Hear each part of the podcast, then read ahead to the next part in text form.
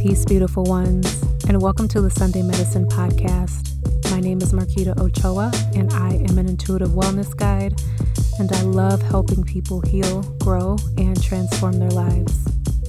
If you love the podcast and you find it supportive, it would mean so much to me if you left a review. Your feedback is important to me. You can find me on Instagram at Sunday Medicine Podcast for all things Sunday medicine. You can expect a new episode every other Sunday. I hope this episode supports you. We are living in very interesting times, times that are testing our faith.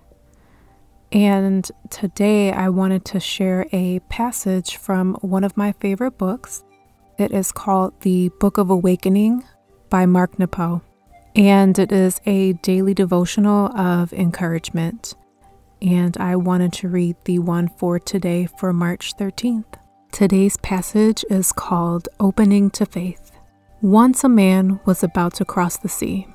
A wise man tied a leaf in the corner of his robe and said to him, Don't be afraid. Have faith and walk on water. But look here. The moment you lose faith, you will drown. And that quote is by Sri Ramakrishna. We often move away from pain, which is helpful only before being hurt. Once in pain, it seems the only way out is through, like someone falling off a boat, struggling to stay above water, only makes things worse. We must accept we are there and settle enough so we can be carried by the deep. The willingness to do this is the genesis of faith, the giving over to currents that are larger than us.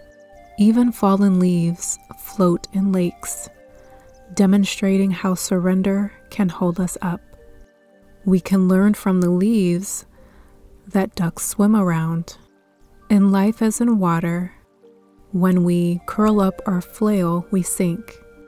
When we spread and go still, we are carried by the largest sea of all, the sea of grace that flows steadily beneath the turmoil of events. And just as a fish can't see the ocean they live in, we can't quite see the spirit that sustains us. Again and again, the onset of pain makes us clutch and sink.